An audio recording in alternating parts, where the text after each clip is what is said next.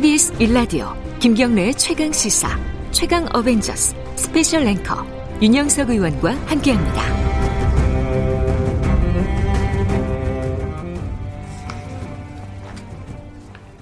네, 미국의 첫 민간 유인 우주선 스페이스 X의 크루 드래건이 두 달여간의 우주 탐사 임무를 완수하고 지구 귀환에 성공했습니다. 발사부터 정거장 도킹, 귀한, 착륙 과정이 모두 안전하게 이루어졌다는 이번 탐사를 두고 우주 택시 택시 시대 즉 택시 타듯이 탐사선을 타고 우주 정거장에 다녀오는 시대가 머지않았다는 그런 기대도 나오는데요.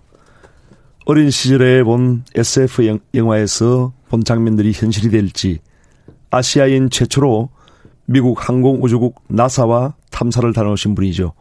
문경수 과학탐험가와 함께 이야기 나눠보겠습니다. 안녕하십니까? 네, 안녕하세요. 네.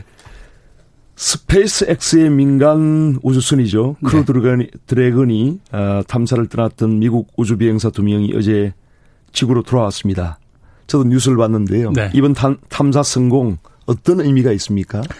네, 일단 그 다들 아시겠지만 그 미국이 이제 우주왕복선 프로그램을 2011년에 종료를 했습니다. 네, 그래서 이제 그 이후에는 어 미국 우주 비행사들도 이 국제 우주정거장에 가려면 미, 어 소련의 그 소련이 아니죠. 구 어, 러시아의 예, 그 소유주 로켓을 타고 올라가야 됐는데 어 10년 만에 다시 자국 내 이제 로켓과 우주선으로 어 국제 우정에 갔다 왔다라는 게 가장 큰 의미로 볼 수가 있을 것 같고요. 네, 네. 어 그리고 무엇보다 어 이 일을 어, 나사, 그, 즉, 정부가 수행을 한 게 아니라 민간 우주기업과 협력을 통해서 예, 성공적으로 이뤄냈다는 게 가장 큰 의미라고 볼 수 있을 것 같습니다. 예, 저도 좀 그, 그러한 부분이 참 대단하다고 생각이 들었어요. 네.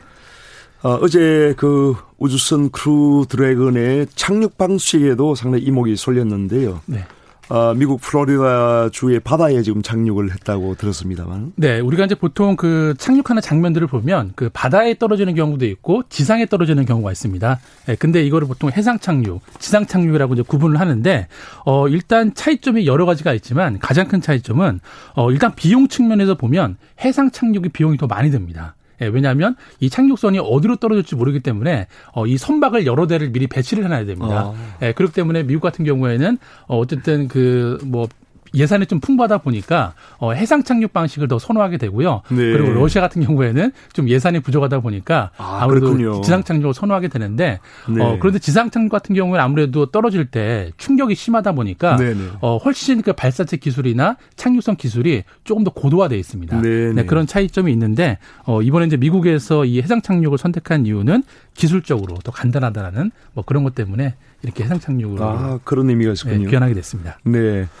탐사를 다녀온 미국 우주 비행사가 두 분이죠. 네. 이두 명의 반응도 지금 좀 궁금한데요. 네, 일단 그 더글러스 헐리와 로버트 벤켄 이 두 명의 우주 비행사가 이제 귀환을 했는데요. 네. 어 근데 특히나 이 우주선의 그 조종을 담당했던 이 더글러스 헐리 같은 경우에는 어 2011년도죠. 그 마지막 우주 왕복선인 애틀란티스호의 그 미션에도 참여를 했었고 또 10년 뒤에 또 이렇게 최초의 민간 유인 우주선의 우주 비행사로 그 발탁이 됐기 때문에 어 그런 측면에서 이제 되게 영광이다 라는 멘트를 남겼고요. 어 그리고 일단 그 착륙 프로세스에 의해서 이 우주인들이 지구로 돌아오면 얘기를 많이 할 수는 없고요. 네네. 일단 병원에 가서 네. 여러 가지 검사들을 받고 어 그렇게 이제 나오게 됩니다. 이분들의 지금 이번에 임무는 어떤 것이었습니까? 어, 사실 그 이번에 시험 비행이다 보니까 일단 네. 갔다 오는 게 더 중요했기 아, 때문에 아, 네. 어, 이제 특별한 그 미션이라기보다 어, 국제 우주여행에 머물면서 어, 밖에 나가서 우주여행을 하면서 이렇게 뭐 수리 작업도 하고 그리고 기본적으로 그 국제 우주정거장에서 수행하는 예, 그런 실내 임무들을 수행을 하고 왔습니다. 네, 이번에 우주선이 이제 안전하게 발사가 되고 도킹이 되고 착륙이 이제 이루어지면서 네. 민간 우주 여행이 현실화되지 않겠는가 이런 전망도 그렇죠. 나오는데 네. 어, 이런 우주 여행을 위한 다음 과제는 어떤 것이 있을까요? 네, 일단 크게 보면 그 비용적인 부분이 제일 클 것 같고요. 어, 그리고 네. 이제 그 다음에는 어, 비용이 조금 내려가고 어, 이게 정말 그냥 단순히 과학적 목적만 아니라 뭔가 상업적으로 의미가 있다라고 했을 때 이제 민간 기업들이 얼마나 참여를 하느냐, 예, 그거에 따라서 어, 이 정말 이 우주 여행이 어, 더 빨리 가속화될 수 있지 않을까 생각이 듭니다. 네. 미국 항공우주 나사는 이미 다음 우주선을 지금 준비를 했다고 하는데 네. 언제쯤 지금 발사가 됩니까? 네, 일단 이번 임무 수행을 통해서 이제 합격점을 받은 거죠. 네, 그래서 네. 이제 나사가 어 이제 이런 식으로 모든 것들이 순조롭게 진행이 되면 어 이제 그 나사가 사실 그 스페이스X하고 총 여섯 차례 계약을 했습니다. 네, 그래서 이제 앞으로 그 후반기에 이제 첫 번째 미션에서는 세명의 나사 우주인과 한명의 일본 우주인을 태워서 국제 우주정거장으로 보낼 계획이고요. 어 그리고 이제 내년에는 좀 상황을 봐서 어 이번에는 이제 유럽 우주국이랑 일본 우주 비행사들을 같이 태운 또 크루 2를 발사할 예정입니다. 네, 이번에 우리나라도 지금 한미 미사일 지침을 개정해서 우주 발사체로 고체 연료 사용이 지금 사용 제한이 그동안 있었는데 이번에 해제가 되었거든요. 네. 그래서 이번 조치로 한국에서도 스페이스 X와 같은 그런 네. 민간 아, 우주 기업이 발, 등장할 수 있지 않겠는가 네. 하는 그런 전망도 나오고 있습니다. 어떻게 보십니까? 네, 그 보통 우리가 흔히 우주 발사체 같은 경우에는 그 연료 종류에 따라서 고체 연료 로켓 그리고 액체 연료 로켓으로 구분할 수가 있는데요. 어 그런데 이 고체 연료 로켓 같은 경우에는 액체 연료 로켓보다 어 제작도 쉽고 비용이 되게 저렴합니다. 음. 네, 그리고 무엇보다도 이제 발사 과정이 단순하기 때문에 네네. 어 이제 이런 그 이번에 이제 그 한미일 미사일 협정 개정안에서 고체 연료를 이제 사용할 수 있게 됐다라는 게큰 의미가 있는 것 같고요.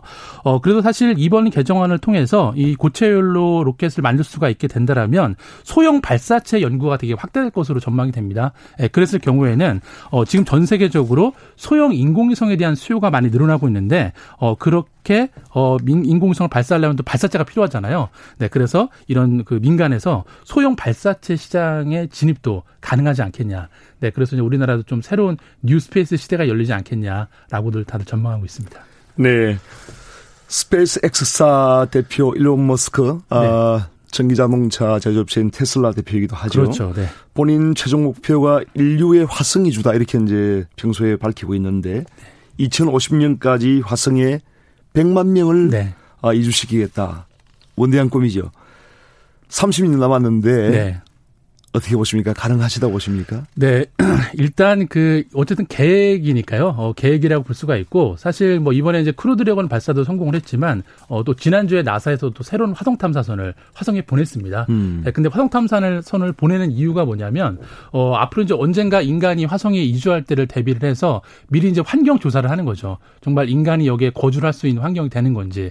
네, 근데 그런 것들이 먼저 선행이 된 다음에 어, 이런 이제 인간 이주도 우리가 조금씩 그 계획을 세울 수가 있는데 어 아무튼 이제 뭐 상황은 과거보다는 나아졌는데요. 가장 큰 거는 제가 볼 때는 어 앨런 머스크 같은 이런 혁신가들이 어 어떤 원대한 꿈을 꾸는지 저는 그게 결국에는 화성 이주의 관건이라고 생각합니다. 많은 행성 중에 화성에 특히 이렇게 주목을 하고 네. 화성에 이주시키는 것이 가능하다 이렇게 이제 하는 이유가 어떤 것이 네, 있습니까? 일단 저희 그 태양계에는 8개 행성이 있는데요. 이 행성 중에서 지구처럼 암석형으로 된 행성은 4개밖에 없습니다. 네. 네 근데 이제 나머지 2개는 수성과 금성인데 음. 너무 태양이랑 가깝기 때문에 뜨겁겠죠. 네, 그래서 아무래도 사람이 거주하기가 좀 이렇게 현실적으로 어려운데 그나마 화성이 어 조금 더 태양이랑 멀리 떨어져 있기 때문에 예, 아무래도 이제 그런 관점에서 화성을 많이 주목을 하는 거고요. 그리고 이제 다른 그 나머지 행성들보다는 어쨌든 가, 가는데 예, 기간이 좀 덜 걸리니까 그런 부분도 좀 많이 화성에 집중하는 이유 중에 하나인 것 같습니다. 네, 이번 그 이 사업의 특징은 결국 이제 미국 정부 차원인 네. 항공우주국 나사와 네. 결국 민간 기업인 스페이스X의 합작에 의한 성공으로 볼 수 있는데 그렇죠. 여기에 대해서 어떤 앞으로 어떤 이러한 부분이 활성화될 수 있는 그런 여지가 많을, 많이 있을까요? 네, 사실 그 과거에는 이렇게 우주 탐사는 나사 같은 그 연구소의 전유물이었습니다. 그렇죠. 네, 막대한 네. 예산과 R&D 인력이 있어야만 가능을 했는데 그 나사 같은 경우도 우주왕복선 프로그램을 종료한 이유가 뭐냐면 어 30년 동안 우주왕복선 프로그램을 운영을 하면서 거의 200조가 넘는 예산이 들어갔습니다. 네네. 네, 그래서 이제 2014년도에 어 스페이스X뿐만 아니라 보잉사 같은 이런 민간 항공업체들과 계약을 맺어서 이제 뭔가 민간 주도의 어떤 우주 탐사 계획을 수립하는 게 맞지 않냐라고 해서 이제 이번에 이제 그 시작이라고 볼 수가 있고요. 어 그래서 이번에 뭐 스펙스X도 성공을 했지만 지금 보잉도 나사랑 계약을 했기 때문에 열심히 준비를 하고 있습니다. 그래서 아마 장기적으로 봤을 때는 어 뭐 우주 탐사는 이제 한 국가나 어떤 뭐 정부 기관이 할 수 있는 일이 아니고요. 정말 민간에서 관심을 갖고 또 이렇게 자본이 모여야만 예, 가능한 그런 일이라고 생각이 듭니다. 네, 이제 본격적인 우주 여행 시대 기대해도 되겠습니까? 네, 뭐 기대해도 좋을 것 같습니다. 네, 감사합니다. 아, 오늘 아침에 기아 말씀 주신 아, 문경수 과학탐험가 고맙습니다. 네, 감사합니다. 네, 감사합니다. 네, 이제 마무리해야 될 그런 시간이 온 것 같습니다. 댓글 소개를 간단하게 해드리겠습니다. 김선호님께서 윤영석 의원 진행 감사합니다. 방송 잘 듣고 있어요. 김선호님 감사합니다.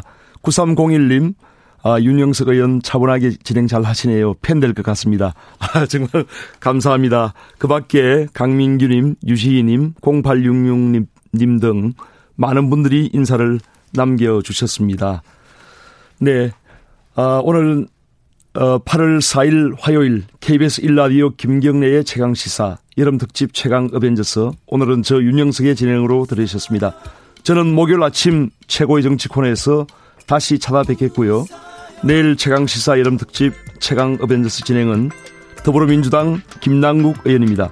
마지막으로 제 추천곡 유리상자의 웃어요 함께 들으면서 저는 이만 물러갑니다. 감사합니다.